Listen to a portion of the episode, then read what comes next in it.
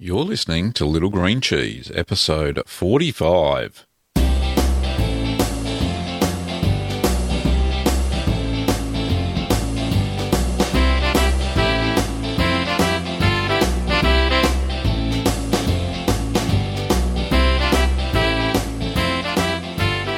Well, welcome to the Little Green Cheese Podcast. I'm Gavin Webber, and this is where you can learn about cheese making at home. Now, the question of the week was about curd cutting or cutting your curd.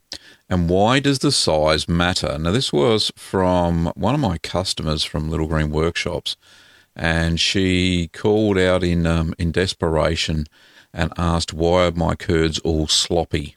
Um, she was making a feta cheese at the time, and uh, I had to ask her where what, what she actually did. She uh, she had uh, uh, coagulated the cheese, uh, coagulated the milk, um, so it it had set. She'd cut it, and then straight from there, she had poured it into her cheesecloth, and it went all sloppy, and then she couldn't figure out why. Now, that's all fine because, you know, I've done that before myself when I first started making cheese. And so let's talk about the reason why we cut our cheese and then we, uh, and what, what size we cut it and why we cut it the size we do and why we then cook the curds. And cooking basically means heating the curds to a specific temperature as specified in the recipe to expel as much whey as we can. So the main reason that we cut um, rennet coagulated cheeses, uh, cut the curd for that cheese, uh, we want to cut it into the same size pieces and shape, hopefully. So when you cut the curd smaller, the cheese, the resultant cheese, tends to be a lot drier. If you cut the curds larger, you end up with a moister cheese. So the cutting, cutting patterns, I normally cut in a cubed pattern, and you've probably seen that on many of my YouTube videos. And if you haven't seen that, just pop over to the cheese videos tab on uh, littlegreencheese.com and pick any of the semi-hard cheeses, and you can see that I'm using a curd knife and I'm cutting in a, a cube pattern. Um, basically, what I'm doing is, according to the recipe, cutting it diagonally, uh, horizontally, sorry, I'm cutting it vertically in a crosshatch um, sort of manner. So I do one one side and then uh, turn it diagonally and then cut the other side, and then I cut at a 45 degree angle to uh, to get the the horizontal cuts. So when I do cut though, I usually say in the recipe what the curd size, what the cubed size should be. Um, so when I'm cutting, say, parmesan, then I'll cut it down to about a oh, it's about a quarter of an inch, which is what's that in metric? Um, that's about six millimeters. So six millimeters. Um, and what I also do with uh, parmesan is I use a balloon whisk and I push that up and down to make the grains rice sized, basically. Not right away, but as small as I possibly can without making the curd all mushy. Um, and then as I stir it, as I cook it to a higher temperature, up to about 52 degrees with Parmesan, if I remember rightly, uh, it then shrinks down to rice size curd pieces. However, when I'm making something like feta, I cut the cube size um, a lot bigger because it is a moister cheese. So um, I cut it to about uh, 15 mil, uh, which is about half an inch. So, and then I have to stir it. So once you've cut your curd and you've got it to the right size, uh, and hopefully to every every curd cube the same sort of size, then we stir it and we cook the curd. So to create a, and we make sure we have a uniform temperature. So we'll usually start off around between 30 and 32 degrees Celsius, and depending on the recipe, we may need to increase the temperature of the cheese up to about 35. And when you're using a, um, that's when you're using a mesophilic culture. But when you're using a thermophilic culture and you're doing the hard Italian cheeses, then you'll need to go up to around about uh, between 48 and uh, 52 degrees uh, Celsius. And as you do that, and the amount of time you stir the curds, uh, you'll find that the curds shrink and they expel whey. So the process of expelling the whey is called, let me say this, syneresis, syneresis, um, spelled S-Y-N-E-R-E-S-I-S. The, the curd has a natural tendency to contract and to expel the whey. But as I said, you've got to be able to, you've got to stir it, you've got to increase the temperature, and it's the length of time depends on how much of the whey expels from the curd. If you cut the curd too small for your desired cheese, you'll end up with a dry, hard cheese when you're probably looking for something that's um, a little bit better than that. So basically, that's why we cut curd and why we cut it down to the different sizes. Um, sizes, as I mentioned, can range from anywhere between 6 millimetres um, to 25 millimetres, which is about a quarter of an inch up to about an inch. With cheddar as a, a good example, that's about a centimetre, which is um, three eighths of an inch.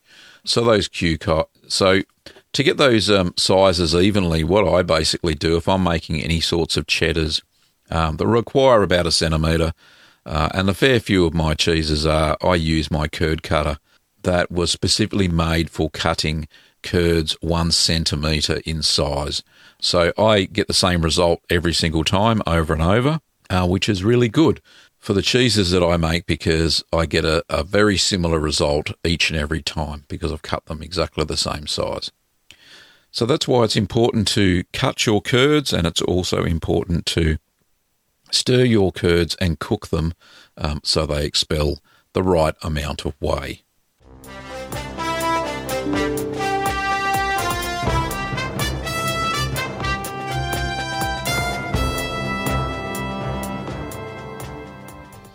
So now it's time for the news, and I've got some local news here. Um, I live in the city of uh, Greater Melbourne here in Victoria, Australia, and there happens to be a couple of cheese festivals that are on. Uh, so the first one I'm going to mention is on the 24th of October, and that is the Prahran Market Cheese Festival. Uh, I think it goes from. Uh, it says there's some stuff starting at 12. I think it'll be before then, so about uh, between 10 and 2. Um, there's some displays, and there's going to be free cheese tastings and samples uh, during the day from all of their deli operators, um, including um, cheese providers such as Calendar Cheese, Red Cow, and King Island Dairy. So that's something to look forward to. I'm going to pop along there with my son and see what sorts of things are going there and see if I can sample some new cheeses. And then after I've done that, I'll figure out if I can find the recipe and try and replicate that here at home. It's always good to have a go at new cheeses, so um, I'm going to pop over to the Prahran Market Cheese Festival on the 24th of October um, which is a Saturday. So I'm going to go and check that out. Uh, the next one is the Williamstown, again in Melbourne, uh, Williamstown uh, Wine and Cheese Festival. So that's on the 25th of October, so the following day from the Prahran Cheese Festival. And they're going to show people how to make cheese, and there's going to be lots of cheese tasting and obviously lots of wine tasting as well. That actually has a cost to it. I think it's $25 a head. Um, there's live music, cheese making, cheese tasting, the whole lot. So um, you can go to wineandcheesefest.com.au and check out the information on the Wine and Cheese Festival. So that's the local news here. Um, if any of my listeners have any uh, cheese festivals that they'd like to promote on the podcast, um, I'll happily do that free of charge. Um, so send through the details via email. You can contact me on my contact page at uh, littlegreencheese.com. Send it through, doesn't matter where it is in the world, because I have listeners from all over the globe, which is fantastic. Now, one final piece of news um, I have a cheese making course, a mozzarella and ricotta workshop, and that's occurring on the 18th of October here in Melton, so the details for that are over at littlegreencheese.com and you just click through the cheese workshops tab and you'll go over to Little Green Workshops, and, you, and there's some booking details there. It's a lovely little course. It goes for three hours. You get to make um, mozzarella yourself, but I talk through um, basic cheese making principles and I show a demonstration of ricotta. And then afterwards, um, we break out some some French bread and uh, we uh, chomp down on the mozzarella. It's fantastic, great little course. I enjoy teaching it. So, like I said, the details are over at uh, littlegreencheese.com. Okay, so that's the uh, news for the episode.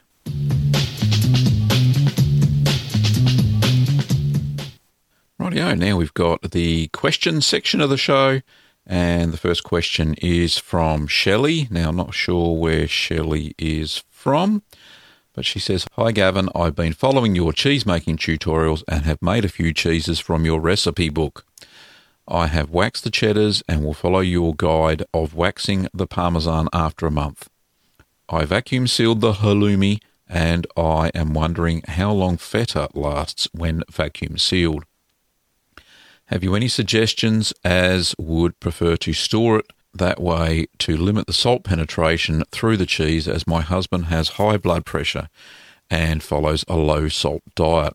I probably won't it probably won't last long anyway, but I would still like to know. Okay, thanks for your question, Shelley. Appreciate it. Yeah, so feta. So vac packing feta should be pretty easy. You, um, I would brine it for a day, um, just to make sure that it does absorb enough salt. Um, but then don't leave it in the brine. So take it out. I would just pat it, pat it dry with paper towel, um, just to make sure there's no excessive moisture on the cheese. And then I would just simply put it into the vac pack plastic bag and uh, suck all the air out Look, it'll last for at least six months in that container. Easy. I've got cheese that I've had vac packed for over a year now. Easy. And uh, and once I crack it open, it is perfect. It is exactly the same as the day I vacuum packed it.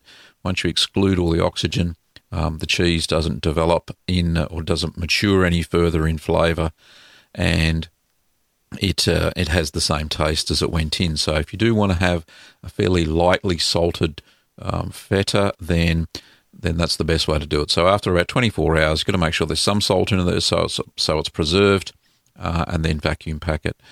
But you can experiment if you if you think you could get away with 12 hours. Depends on the size of the feta.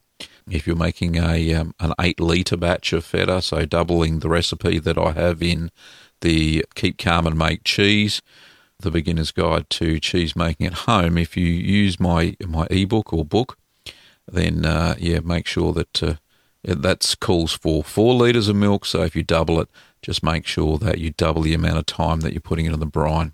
So hopefully that helps. Uh, and thanks so much for your question, Shelley. So the next question is from this one's from Judy. Uh, Judy says, uh, "Thank you for your books and videos. I refer to them whenever." cheese making. My problem is that the blue cheese is so delicious, but is also so runny and quite slumped. It exudes thin liquid when in the fridge, um, wrapped in cheese paper, and really not much blue visible. I vary humidity when ripening between 50 and 85%, but results are consistent. I really value any suggestions. Thank you for all your efforts you put into helping us and the planet, Judy. Well, thank you very much, Judy. I think you're referring to the Greening of Gavin blog that I also run over there. But uh, yeah, look, I think I can help. What I do is that when I'm making my blue cheese, yeah, it does um, go runny sometimes, but what I've managed to do over the last few times is that I wrap it in aluminium foil now, uh, and that's just the outside. So that's the cylindrical part, and leave the two ends open. And when the two ends start to form uh, a form of um, looks like blue slime, I just um, pull that off with a knife. So to scrape it off um, as you would um, scraping a piece of wood. So I just scrape that off and uh, and then let it uh, continue to age. And I find that that way the cheese still stays moist, but it doesn't go all gooey. Um, it's the ends that usually go gooey, um, and I find that by pulling that off, it uh, it it ages quite well, and um, I still keep it in its maturation box. and it sits at about 90% um, relative humidity, and I find that I get fairly decent results. Know, the odd time that uh, I forget to turn it or something like that, it may go a little bit gooey on the end. But then what I do, I just make a blue cheese sauce with the, the bits I've scraped off, and it is absolutely delicious and continue to let the, the cheese mature in the, the ripening box.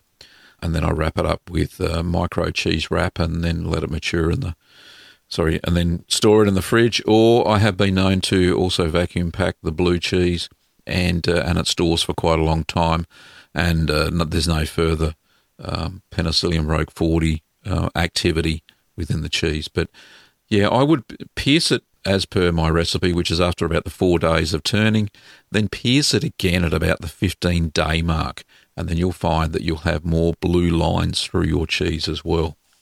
Well, thanks, Judy. Thanks very much for your email. The next one is from, it's more of praise than anything else. This one's from Mark. Mark says, Hi, Gavin. I think you have some of the best cheese making videos on the internet. You are a great teacher. Keep it going. Keep making cheeses. P.S. Could you make a cottage cheese video? I think it would be fantastic. Thank you, Mark. Well, Mark, I'm going to add it to the list. Um, so far on my list, as I've said. Hang on, I'll just uh, find it here. So I've got Havarti on my list. I've got Gouda with cumin, and now I have cottage cheese. Just writing that down so I don't forget. Okay, so I have a couple of free weekends coming up soon, and, and now it is springtime. It is perfect weather for making cheese here at home. Uh, it's not too cold, it's not too hot. Um, so, yeah, I'm going to spend a whole weekend making cheeses and recording the videos, so there should be a, a, bit of a glut of those coming out soon. But thanks very Mark for your praise and uh, and your suggestion for a cheese making video.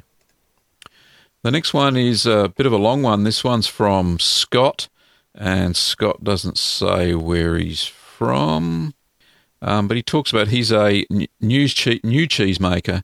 Um, but a long-time home brewer, brewer, and he sees a lot of parallels between the two hobbies, particularly in the area of sour and wild beer styles. It brings me to a bit of a strange question that I'm having problems finding an answer to. In the beer world, beer styles developed originally developed in a particular location based on the grains grown in the area, malting techniques, and the microflora in the air. Over time, these regional specialties were refined, techniques and cultures were shared around the world, and as such, we have beer styles we know today. I imagine the same thing would be more or less true of cheese. Styles developed based on what kind of milk was available, what those animals were eating, micro, microflora in the air, and locally developed methods of processing the curd. I'm having a real issue finding information about how these styles develop, developed in their given areas. Would you know anything about it? Perhaps a history of cheese would make a great or would make an interesting podcast or two. Scott, I definitely think it would, and I've been giving it some thought, and I'm going to research the history of a couple of the you know well-known cheeses that people make at home and find out how they were originally developed if I can figure it out. Some of the cheeses, especially the Italian ones, date back um, way back to Roman times, so it may be quite difficult to find out how they originally first made these cheeses. But, you know, some of the local history around cheddars and stuff like that, I'm sure I can dig up and do um, the intro of the podcast anyway. I, I, I like the format, um, how it is, having question time at the end. But yeah, certainly I'll have a look at that. Now, what I will do is he's got um, two other questions, so I'm going to leave that for this show. I don't want it to uh, ramble on too much. Um, but uh, thanks very much, Scott, and I appreciate uh, you sending in that question, and we'll do part two in the next episode. Well, that's all about we've got for this week. Um, keep listening. There's going to be lots more cheese podcasts here on Little Green Cheese.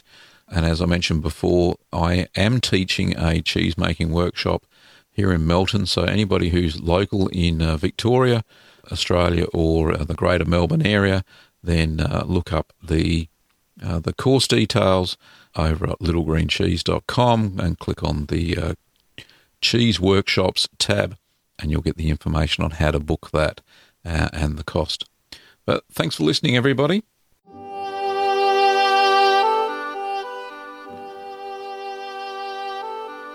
For upcoming workshop dates, recipes, and my YouTube videos, you can find all of those over at littlegreencheese.com. You can also find my ebook, Keep Calm and Make Cheese, the beginner's guide to cheese making at home, and that's available at all ebook formats. Now, for Australian readers or listeners, you can actually buy a hardback well, it's a hardback. It's a booklet that I put together. And if you pop over to littlegreenworkshops.com.au and go to the book section, you can find Keep Calm and Make Cheese in a booklet form, uh, which is very informative for everybody. You can also find all my cheese making products, kits, supplies, and equipment over at littlegreenworkshops.com.au for all those of you in Australia and New Zealand. Yes, we do ship our products over to New Zealand as well. Well, thanks for listening, Curd Nerds, and stay tuned for the next episode of Little Green Cheese Podcast. During this podcast, you heard royalty free music by Kevin MacLeod. I played Malt Shop Bop, News Theme, and Call to the Dairy Cows. Bye.